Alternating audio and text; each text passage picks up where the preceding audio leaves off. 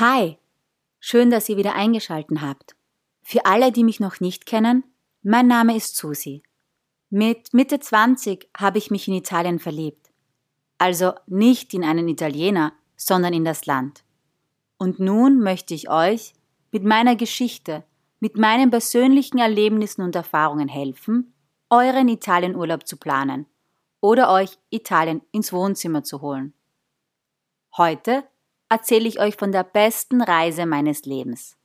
Mein Besuch bei Freunden und Freundinnen in Süditalien. Und warum ich seitdem italienisches Essen nicht einfach mag, sondern es liebe. Damit ihr jetzt entspannt zuhören könnt, findet ihr die wichtigsten Tipps gesammelt auf meiner Website www.mitsusi.reisen.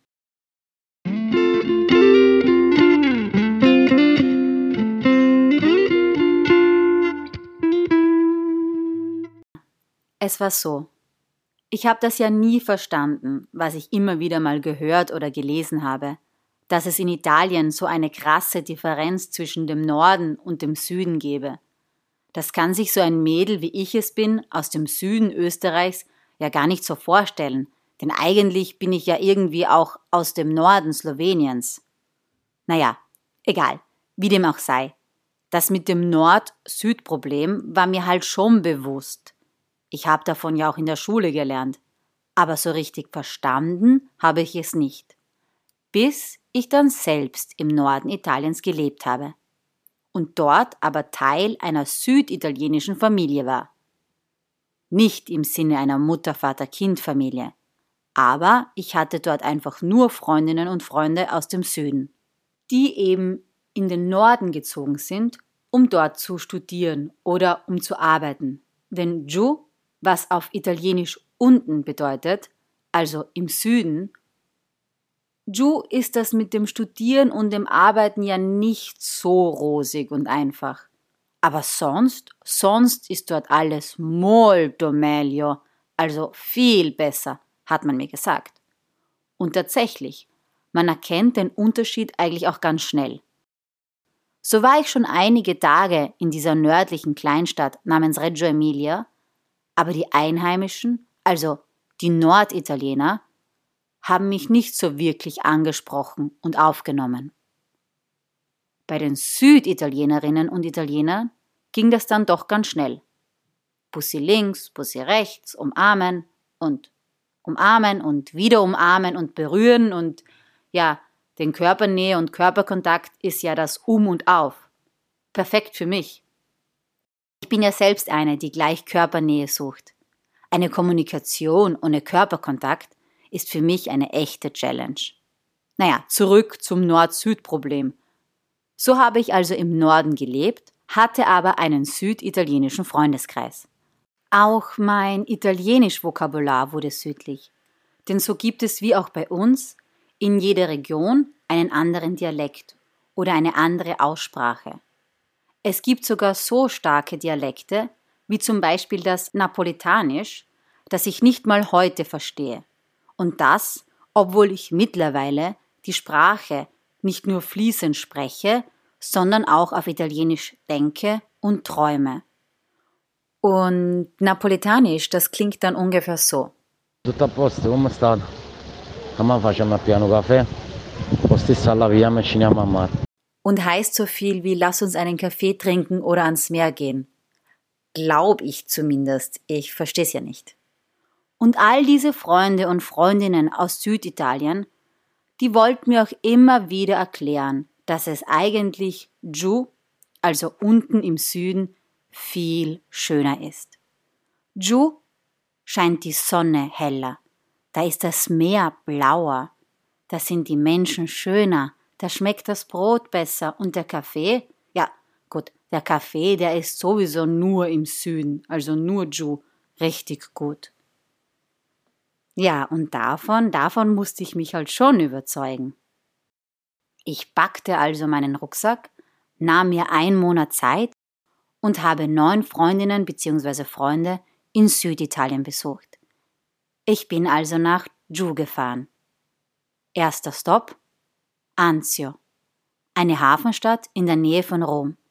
Dann ging's weiter nach Napoli und Salerno, mit dem Schiff dann nach Sizilien und von dort sogar bis zur anderen Insel, also nach Sardinien. So ist jede Region einzigartig und besonders. Ich weiß gar nicht, wo ich zu erzählen beginnen soll. Aber wisst ihr, also wisst ihr, was sie alle gemeinsam haben? Wisst ihr, was ich tatsächlich überall und immer erlebt habe? Und das war kein Fake, denn ich habe ja in keinem Hotel gelebt. Ich war immer Teil einer Familie. Ich war zu Gast, aber ich hatte nie das Gefühl, zu Gast zu sein. Wisst ihr, ich wurde immer sofort aufgenommen. Alle waren sie immer mehr als gastfreundlich. Alle haben sie immer Körpernähe gesucht. Sie haben laut, viel und mit Händen und Füßen gesprochen. Alle haben sich den Nachmittagsschlaf gegönnt. Und alle haben ein unglaubliches Wissen über ihre eigene Kultur. Ich habe nie einen Reiseführer gebraucht, weil sie alle selbst wirklich viel wussten und mir so wirklich viel beigebracht haben. Sie haben mir auch immer und überall zu erklären versucht, dass es hier den besten Kaffee gäbe oder dass man in dieser Region am besten essen würde. Ja, denn jede Region hat ja ihre Spezialitäten. In Napoli ist es die Pizza, in Salerno der Mozzarella und auf Sardinien das Pane Carasau, auf Sizilien die Arancini. Was das ist? Arancini sind Reiskugeln, Bällchen, faustgroß, mit Sugo, überbacken und frittiert. Ja, genau. Also eine Reiskugel mit einem Sugo-Kern und außen überbacken und frittiert. Ja, wahrscheinlich muss man es selbst probiert haben, um jetzt nicht das Gesicht zu verziehen. Es klingt blöd, ist aber gut. Sehr gut sogar. Und so ein Arancino, der eignet sich wunderbar zum Mittagessen oder als Snack für zwischendurch. Die Esskultur ist sowieso etwas ganz Besonderes. Das Frühstück ist generell süß entweder mit einem Cornetto, also einem Croissant, oder mit Biscotti, sprich mit Keksen. Auf Sizilien haben sie mir sogar gezeigt, dass eigentlich das beste Frühstück an einem heißen Sommertag Eis ist. Ja, Eis, eine Granita, halbgefrorenes. Am besten mit Kaffeegeschmack und Sahne drauf. Und wer dann noch mehr Hunger hat, der kann sich ja ein Brioche dazu bestellen. Am Vormittag gab es dann Obst oder kleine Snacks. Und das Mittagessen war meist ein Nudel- oder Reisgericht. Nur in Salerno. In Salerno kann man zu Mittag auch Eis essen. Eis in einem Brioche. Ja, in einem Brötchen. Kein Witz. Wo wir eigentlich Wurst oder Käse reingeben, kann man das in Italien wunderbar mit Eis tun. Am Nachmittag gab es dann Obst oder die bessere Alternative Aperitivo.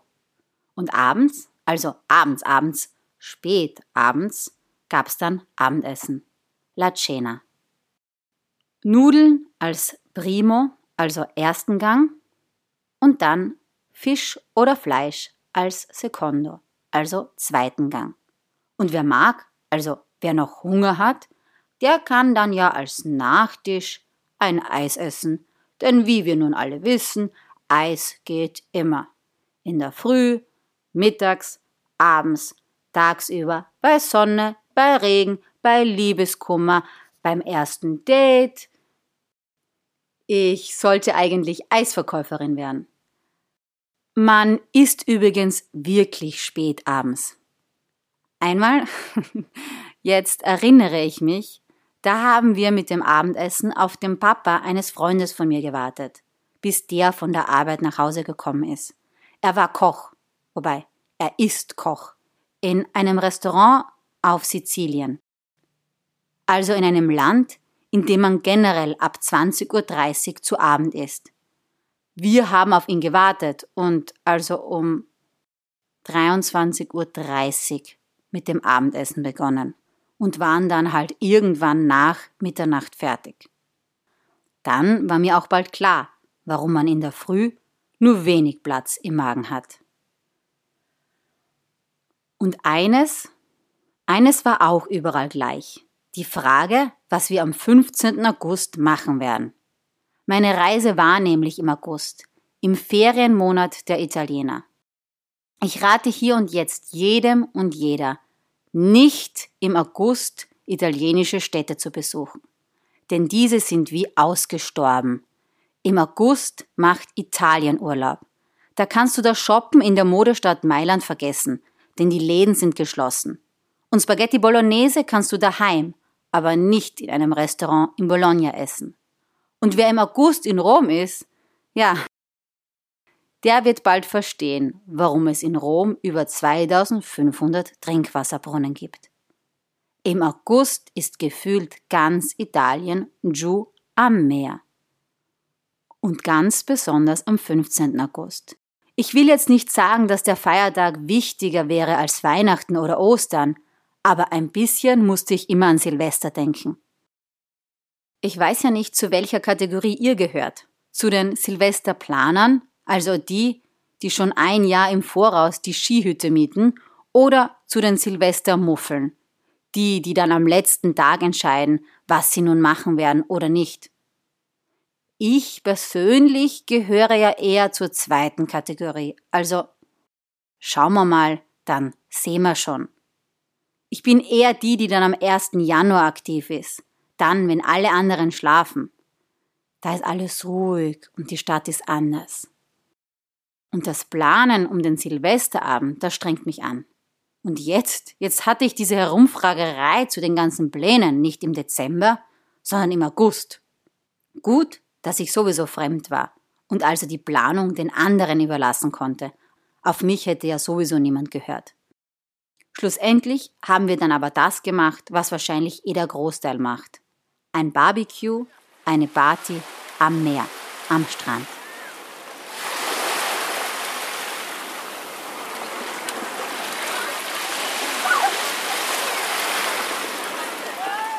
Mitternachts, also vom 14. auf 15. August, mussten wir dann alle ins Meer. Ein bisschen wie der Mitternachtskuss am 31. Dezember. Und es gab ein Feuerwerk und Musik. Alle waren happy und haben getanzt. Also, wenn ihr im August nach Italien wollt, dann schaut, dass ihr irgendwo im Süden seid. Generell empfehle ich euch aber jedes andere Monat. Am 15. August war es dann so, als wäre es der erste Tag des Jahres. Als ich aufgewacht bin, haben alle noch geschlafen.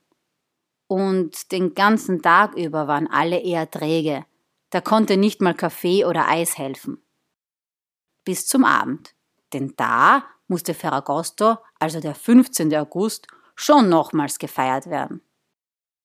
Tja, und ich sage euch, wenn ich nicht schon davor in Italien verliebt gewesen wäre, dann wäre es spätestens jetzt passiert. Ich garantiere euch, der Süden ist anders. Nicht, dass der Norden unschön wäre. Norditalien ist toll. Die Lombardei, die Toskana oder Venetien sind wunderschön. Bellissimo. Aber giù im Süden, da ist das Meer so blau, fast türkis. So wie ich es nur von Bildern aus Thailand oder Hawaii kenne. Das Essen ist so gut, dass man freiwillig auf seine Bikini-Figur verzichtet. Und alle, die nicht so wie ich das Glück haben, einen Freundeskreis in Italien zu haben, denen sei unbedingt ans Herz gelegt, Touren und Sightseeing mit einem Local zu machen. Denn nur so wird euch gezeigt, was die Einheimischen wann und wo, vor allem auch wie essen, worauf sie Wert legen und was sie ausmacht. Italien ist mehr als Pizza, Pasta und Amore. Italien ist eine Leidenschaft, ein Lebensstil. Italien ist mehr. Ich will und wollte mehr. Mehr von mir gibt's bald zu hören. Zu lesen aber schon jetzt auf www.mitsusi.reisen. Ciao und bis bald.